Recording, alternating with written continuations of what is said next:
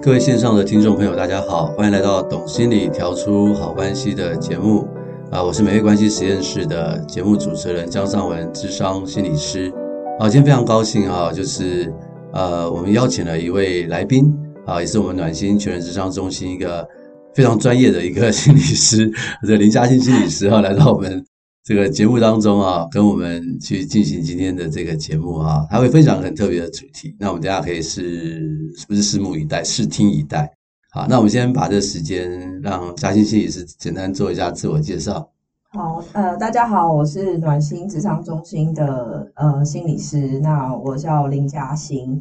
那就是说今天我们要谈就关于成瘾这一块嘛，那也是我其中一个就是算是专擅长做的事情，是是，那个嘉欣老师有跟很多青少年嘛啊，智商，那他们很多时候都是父母很伤脑筋，网络成瘾，哎，都是网络成瘾的问题。嗯对，大概十个父母八个父母都很担心这件事情。现在这个问题蛮普遍的，没有错，那刚好那个嘉兴心理师他本身除了是心理师专业之外，他有在这个师范大学哦，成瘾防治对在进修一个成瘾防治的的在职专班，的硕士硕士啊所以他是对这方面的一个专家啊，所以我们今天会跟他去请他去分享这方面的一些东西。那在这个分享之前哈、可能就是有一个东西要先跟大家说明一下，就是关于这个成瘾的机制。嗯，啊，就是我们可以了解这个成瘾的机制的话，我们就比较能够去面对它，对对不对？嗯，对好对对，那我想说，我听说这个成瘾啊是跟我们的这个呃一个神经传导物质多巴胺有关。啊，对对对对。对，那嘉欣要不要介绍一下多巴胺是什么东西？多巴胺它呃，就是算是我们一种脑内的传导物质，然后它最主要的特色就是它是有奖赏回馈，就是说它它会让我们就是就是会产生为了得到那个奖励或奖赏，就会产生所谓的欲望。那也会让我们大脑就是为了预期，好像会得到很好的奖赏，就会做出相应的行为。嗯，所以多巴胺的机制大概就是让我们产生一些呃想要想要去做什么，就是让你会主动的去选择，能够获得更多回馈、更多奖励的一些行动跟行为。所以也就是说，可能人类想要去做一些事情的那种欲望，对大概都是跟多巴胺有关。对对对，像想要吃美食，啊、对，我也很喜欢吃美食对，我也很想吃，但是有时候吃不到。嗯，对，看到一些这种米其林的餐厅啊，或者是很好吃的东西，哎，心中就会想说啊，要是能够吃到是一件多开心的事情，对，啊，然后就会去想象吃到的感觉，嗯，你会这样吗？呃，对，会去想象，然后就会启动所谓的奖励系统。啊，奖励系统哈、呃，我不晓得大家有没有一个经验啊哈、我自己有这个很深的经验，就是呃，我预期想要买一个东西的时候，其实是很兴奋的，嗯，对，可是呢，东西到了之后就没那么兴奋。对对对，对购物也会这样。购物就是这样。嗯对我记得我很多年以前，那个时候苹果有那个 iPad 要上市了，嗯啊，要来台湾啊，我就很兴奋，嗯，然后我就朝思暮想，就想买一台 iPad，嗯，然后去排队啊，什么抽签啊，啊，终于买，终于排到了。嗯，好，他排到之后，他说要一个月以后才会送到你家这样子，嗯然后就等啊等啊，哇，这等待的过程真的蛮辛苦的。嗯，好，终于来了，可是我就想说，我应该很兴奋吧，嗯，嗯，就我打开之后拿起来，我发现说，哎，我怎么没那么兴奋？ 对对对对，啊然后我就觉得说，哎，好像是这个样子。这个多巴胺的分泌会在你拿到东西的那种预期的时候，你会比较兴奋。对，发生以后，好像那个多巴胺就掉下来了。如果你获得他的那个奖励回馈比你预期的低，或者是没有高出太多， 那你就会你就会对他可能就会感觉就哎、诶好像又没有那么那么兴奋。对，因为我记得我们以前在临床上的经验是，多巴胺它是可以分泌很快，嗯，他然后会很瞬间很瞬，间到一个 peak，对嗯，好，但是也会很瞬间的掉下来。对对对对对对，对，所以这就很像啊、呃有时候我们去看电影，我一些朋友去看电影啊，哇，大家很兴奋去看完电影，可能看完电影出来以后会有一种很失落的感觉。 哦，刚看完，对对，，就是多巴胺其实最大的特色就是让你想要，嗯然后会产生所谓的欲望。欲望，对，嗯可是欲望本质其实并不等于是快乐，啊，对，这个是重点哦。为什么嗯欲望不等于快乐？因为欲望就是像刚刚尚文老师提到，就是你在等待的过程当中，其实那个是一种煎熬。其实对欲望它是它其实是会让你就是呃，你很当你很想它的时候，其实你是痛苦的。哦，想念是痛苦的，对，嗯那这就是这个这个就这个欲望呢，它就是多巴胺的分泌。是，嗯，但快乐快乐跟理想不是，嗯，它是会带来满足的。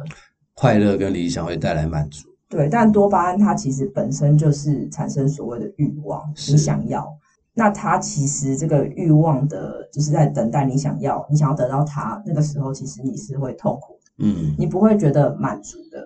嗯，所以说我们在讲就是呃成瘾带来的欲望，它本质上其实不是快乐。是，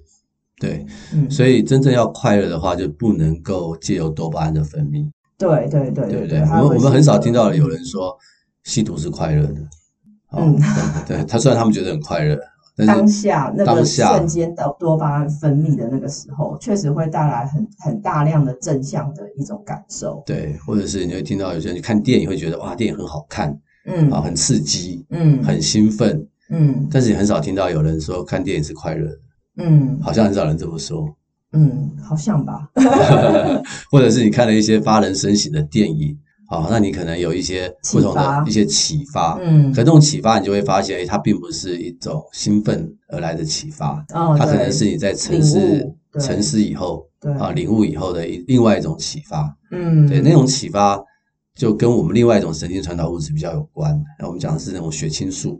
哦嗯对，所以呃，一般来讲，就是这两个是有差别的啦。很有差对，别。所以多巴胺是让人产生欲望，嗯啊，但不一定是快乐哦。对啊对，但是血清素的分泌是让人满足、稳定跟快乐，嗯会相对是这样，相对是这样，对不对？对，所以身心科药物它通常会开。就是血清素相关的药，但是不会开让你多巴胺大量分泌的药。 对，有啊，那个多巴胺分泌的药就是毒品，对，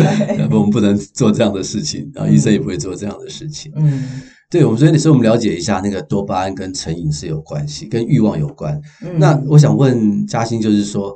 呃是每一个人都容易成瘾吗？还是跟我们的遗传其实有关系？呃，研究是说，就是上瘾的，就是成瘾这件事情，它大概有百分之四十来自是基因，然后百分之六十是来自环境，所以其实它还是有一定程度的基因的影响。是，所以四十 percent 是来自于基因，对对，那其实对蛮高的呢。对啊对啊对啊，对，那那我怎么知道我有没有这个可能的成瘾基因的遗传呢？就是如果想要检查的话，就可以看看，其实有一个简单参考，就是你的家族的家族史里面有没有人曾经是成瘾的人，就是说可能是赌博成瘾，哦或者是赌博成瘾、酒瘾、酒瘾、酗酒嗯，对，然后或者是甚至有吸毒、吸毒嗯的家族史这样子。那其实成瘾它确实就是目前是说，它为什么四十 percent 会容易是基因影响？因为其实成瘾它是跟我们大脑的一个。多巴胺的分泌机制有关，神经回路这个状态有关，然后也跟你的那个前额叶皮质层的功能性其实也有关系。是是，所以它基本上多巴胺跟这个基因的关系，就是它其实跟我们的大脑的神经的分泌是有关的对，啊，所以这个大脑的构造啊，这跟这个基因其实是有相对应的东西。对，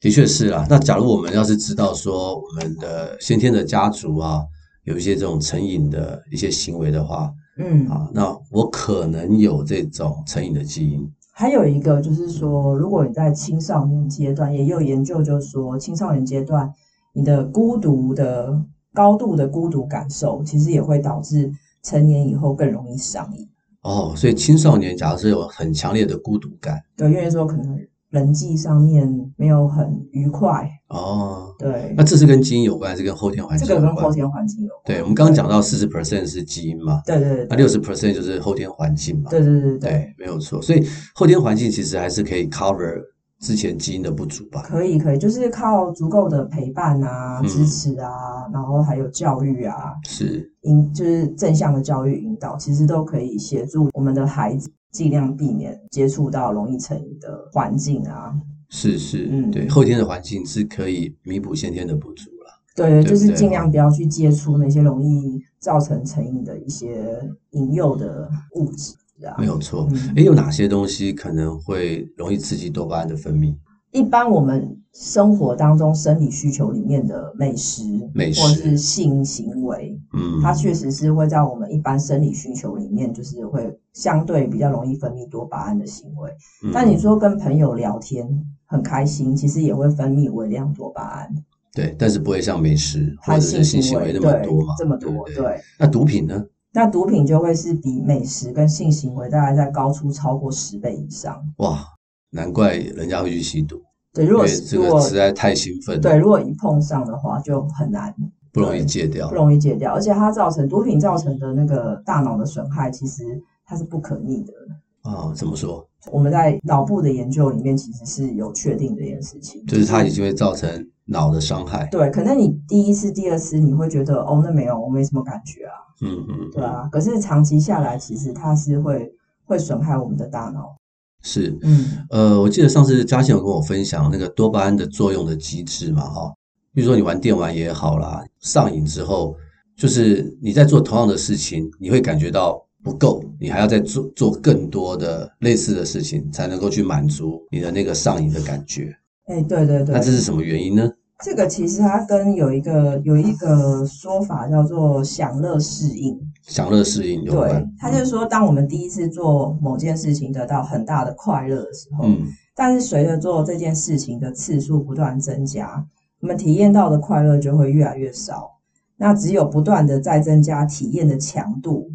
你才能够感受到原来同等程度的快乐。那是这种现象就称之为我们称之为叫享乐适应、嗯，享乐适应症这样子。那它是不是因为我们的神经已经受到伤害了？呃，因为我们的大脑机制就是说，如果过多的多巴胺一直在我们神经突触的话，其实就是之间的话，其实会是会有损害，是有毒性的。是有毒性，就是对大量的多巴胺分泌不是一件好事。对，所以我们的大脑自然而然就会产生所谓的塞子，塞塞子住那个多巴胺的那个管道。哦，就是你本来可能多巴胺刺激的那个位置就被塞住了，呃，就是神经突触之间啊的传导，然后就会塞住那个管道。所以呢，你可能一样的事情做一次，获得的多巴胺的分泌，那你就要随着你做更多次，或是强度更强，获得可能跟之前接近的多巴胺的量的刺激。嗯嗯，那所以久而久之之后，你的神经突触之间就会塞住很多，就是很多塞子，然后堵住所谓多巴胺的分泌的管道。是那大脑的那个多巴胺变少了，或是它分泌的管道变少了，人会变得其实比较容易忧郁。嗯，因那为就更因需要更需要多巴胺刺激对，你就对更需要刺激，嗯它就变成是一种负向行为，也就是说，你越上瘾，然后你越忧郁，嗯越不快乐，越难感受到开心，然后你会越觉得好像你的情绪没有办法感受到一些刺激强度，所以你就会很需要再做一些更刺激的事情。例如说，我曾经听过有人说，他有注意到他小时候看电影、呃看小说或是看漫画，然后吃咸酥鸡就很快乐，嗯嗯，然后长大之后就发现，哎，要打电动，要打那种杀人、杀人啊、打斗刺激的，才会觉得有快感。嗯后来现在发现打打电动也没用，之后就会发现必须要大量的喝酒，嗯然后再靠一些兴奋剂，然后有有一种叫药爱，嗯就是你靠兴奋剂，然后同时再发生性行为，嗯，那个刺激他才会感觉满，才有办法满足到他的那个嗯嗯快感，或者是他觉得开心的感觉。嗯嗯这就是所谓的强度，就是刺激的强度会越来越大。嗯那因为你的多巴胺的那管道就是塞子塞住越来越多，其实不知不觉当中越来越觉得忧郁。当然也有可能现代人有很多是呃压力很大，是工作压力很大，然后本来就会觉得很累很烦，是你就可能更需要靠一些高强度的刺激，然后让自己有办法产生情绪的一种振奋的感觉。是是没有错，对啊，就是它这种多巴胺的刺激哈、你可能短期会让你稍微快乐一点，嗯，好、那可能或许吧，我们现在人的压力很大，嗯，啊，我不是叫大家去吸毒啦， 哈、嗯 可是说，比如说你真的压力很大，你去喝杯饮料啊，呃，你去想要提振一下，吃点振奋一下，对，啊，吃点美食甜食啊，哈、嗯让自己开心一下，这个无可厚非啦。嗯，对，但是真正要面对的事情，不是你这样子短暂的快乐就能解决的。对对对对，就是还是得面对该面对的事情。对，像我就记得有一个个案，那我们这边讲的是模拟个案，呃，她来跟我来咨商的时候，是因为她外遇，哦，，对，她是个女生，她外遇，嗯对她外遇的对象是另外一个男生嘛，anyway，那重点是她知道这样不对，嗯可是她又放不下这个关系。那我们谈了以后，就发现说，哦，她不是真的喜欢这个男生，嗯，她是因为这个性爱亲密关系的，哦，对，因为这个，因为他跟我讲说，因为这个男生会给他那种很不一样性爱的刺激。嗯那当然，他每次发生这个性爱关系以后，他就会后悔，因为他外遇嘛，嗯，他觉得这样是对不起他先生。可是他那个性爱的感觉哈、哦，就就很强烈，嗯，在对他这的个奖励回馈，那个奖励回馈很强烈。嗯那我说，那你能能拒绝吗？能够拒绝那个那个外遇的人再来找你吗？他说他理智上能去拒绝，可是当那个人的电话来的时候，他就想到了那些画面，嗯就那样的预期的那种多巴胺的分泌就来了，嗯，他就一起会快乐，他就预期会快乐，而且他那个是很强烈，然后他就又没办法，嗯，所以长期在这个困扰当中，他他就来智商，在这个循环里面，对，来智商来来求助这样子。嗯，那我跟他误谈一段时间之后，我们就在想说，要找别的东西来取代他这个 快乐的多巴胺分泌。 嗯对，我们就在讨论了很久，嗯， 就是能够去取代它，啊嗯，或者是避免这个多巴胺的预期分泌。嗯，对，那有没有用啊？当然是有用。对，因为我们心理智商就在处理这一类的问题，嗯所以我就让大家去了解，就是说那种多巴胺的分泌一来的时候啊，有时候很多时候啊，人是很不容易去抵挡的，嗯，就它是一种冲动，它是一种冲动，对，嗯，所以它其实有跟前额叶的功能有关，也是有关。对，对，一般来说，这种啊、呃容易上瘾的人，前额叶的发展好像纹状体都不是发展的很好，对，他们就比较容易冲动嗯，啊、比较不容易自律，自律会比较差，自律会比较差。对，所以这边有父母的哈、你要观察你的孩子，像你的孩子脾气比较容易暴冲啊，比较容易冲动啊，比较不容易自律啊。嗯啊我们不是说他会上瘾，嗯但是这方面就要特别注意。嗯，对，尤其他后天成长的环境，可能会让他上瘾的东西，父母就要特别留意。对，因为孩子的前额叶完整发展好，大概要等到二十四到二十五岁左 右，哎，这是原则了。所我们以青少年阶段的话，相对啊，就是我们说这个就是情绪作用的边缘系统，这个大脑结构发展完整了。例如说像罗密欧朱丽叶他们就是十几岁的时候就恋爱生小孩嘛，结婚，是是，嗯 对，可是他们的情绪冲动控制能力会比较差嘛，对对，对啊，的确是啊，哦，对，那像这一类的情况呢，他们就也就比较容易上瘾嗯，啊，所以父母就要特别注意一下。对。对，就补充说明一下，其实前额叶的功能最主要就是很大的特色是区隔我们人类跟跟动物的差别，嗯，对差别是什么？就是因为我们人类的前额叶功能相对算是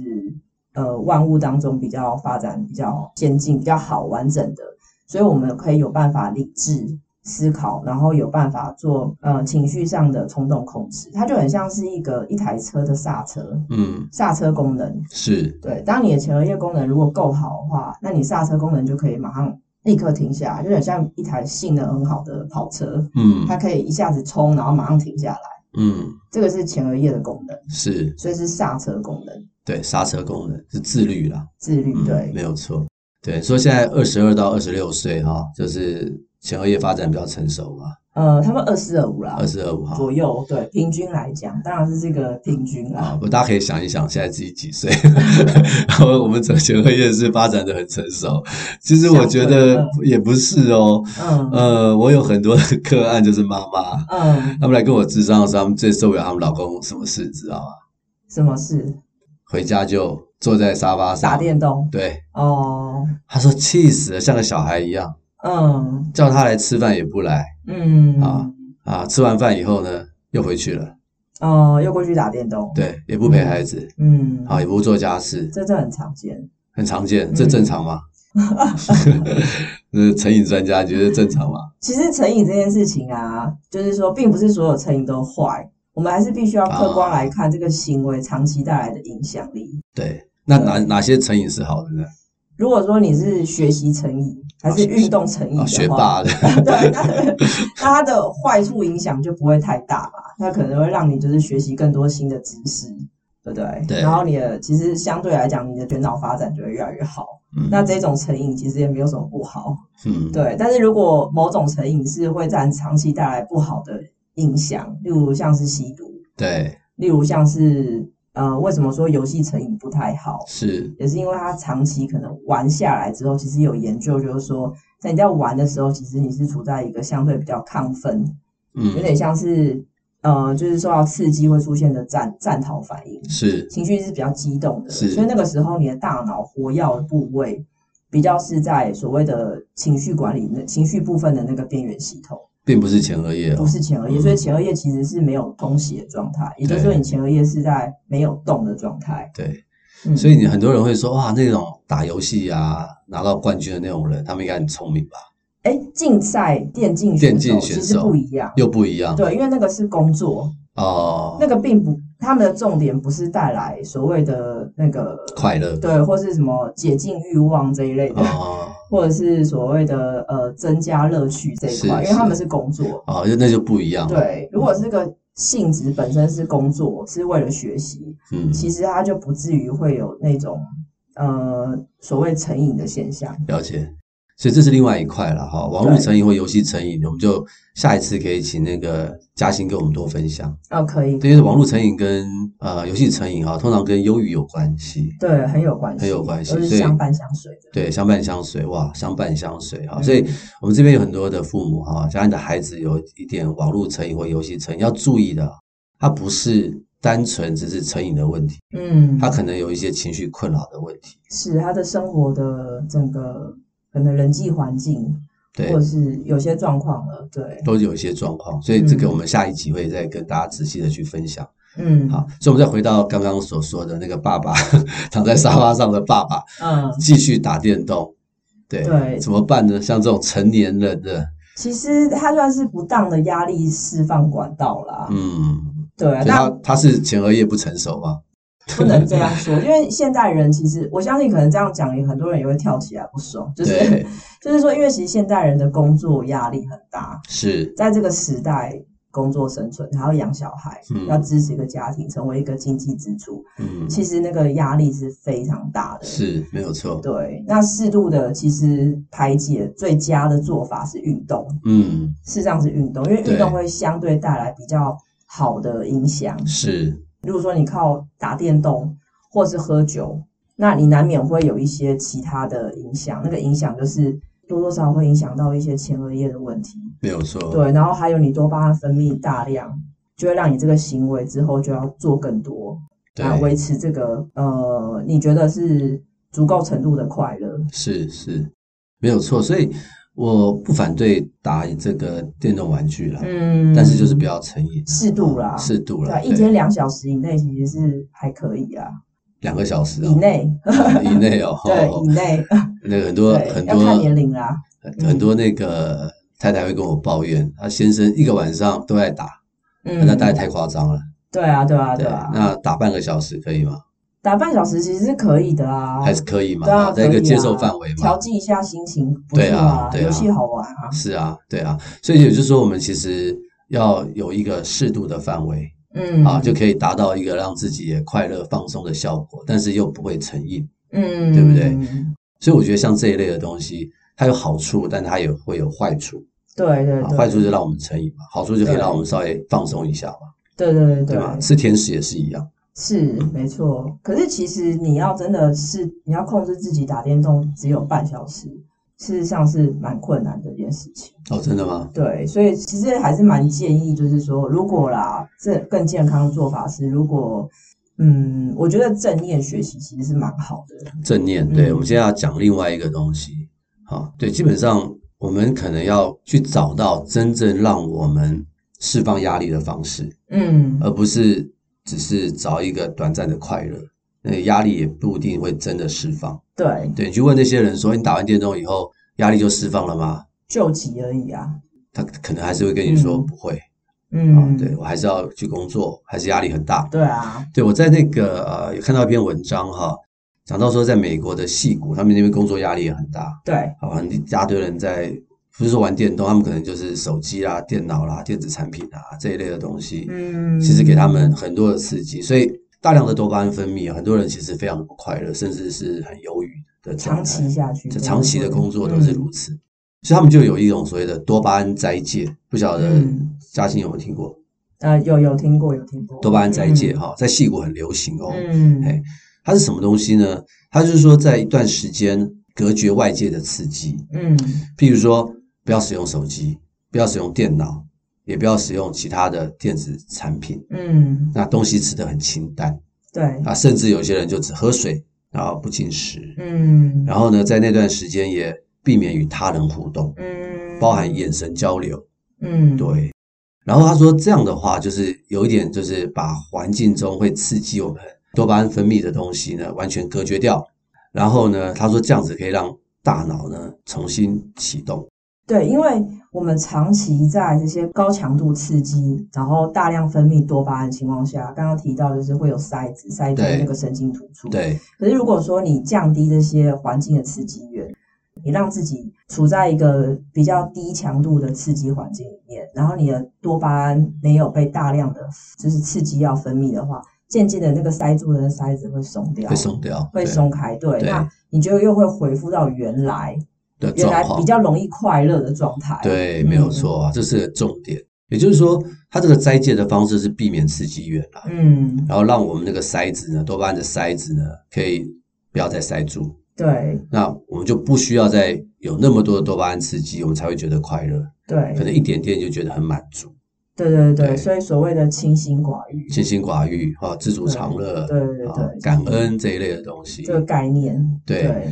那这个是一个斋戒的方法。那其事实实它是有上脑科学证据，是有脑科学证据，对然后另外一个就是刚刚嘉欣所提到，就是正念。嗯，对他们有提到说，这多巴胺斋戒完以后，不是你就回到了啊、呃原来的世界嗯就好了，那你可能又会再回去。一个要养成一个正念的生活态度。，对，要养成一个正念的生活态度。嗯那正念基本上就是一种啊、呃有点类似冥想、呼吸的一些方式。也借由这个方法，对然后来让自己能够比较能专注在当下，对，没有错。因为你的心静下来，你就不会思绪纷飞。对因为我们常常是一边走一边想别的事情，一对边吃一边看手机。对对对，所以没有常常错就是思绪不停的纷飞。其实你对于自己内在或是状态的觉察是很低的。没有错，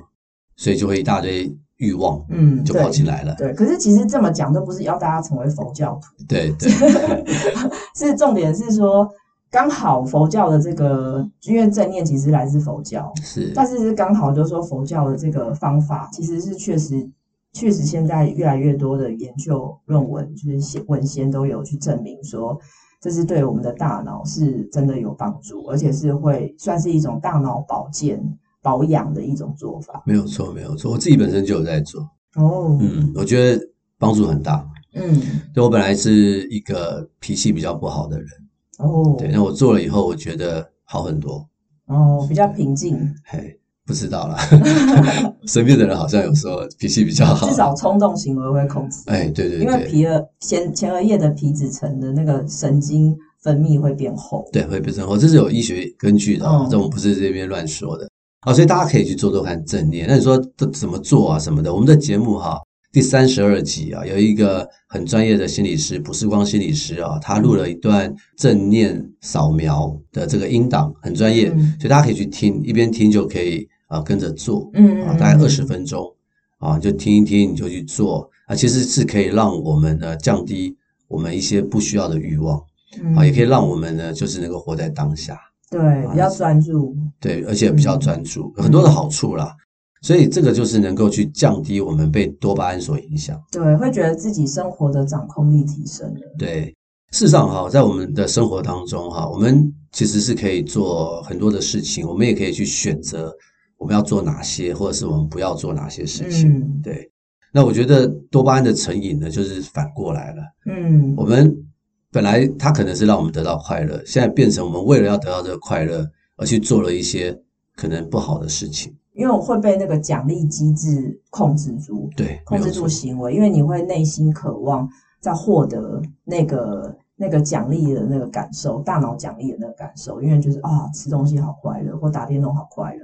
或者是性爱这个问题也是，是没有错，所以我们反而被这些东西所控制。就是它存在我们的大脑，就是包含动物也有多巴胺的这个机制，是所是有物种都有。它其实最大的功能原本是在生存、生存上面帮助我们，就是在接近成功的时候可以再推一把。对然后，例如说你在狩猎的时候，对然后可能接近成功的时候，你会多巴胺大量分泌，因为你知道等一下会抓到它。是然后，于是那个时候，动物因为多巴胺刺激，就会变得更积极，然后对更更主动，然后就会获得提升那个成功率。对对对，它本来有它的好处对啊，但是现在就是把它滥用了。对，变成一种就是其他的捆绑了，例如说你在赌博啊，或游戏啊，或者是喝酒啊等对等这一类的。没有错，没有错。所以大家可以去思考，听听我们今天的节目啊，就是说我们要是能够知道，呃，我们大脑中的多巴胺是怎么样影响我们的话，我们可以善用它嗯啊啊、，而不要被它所控制，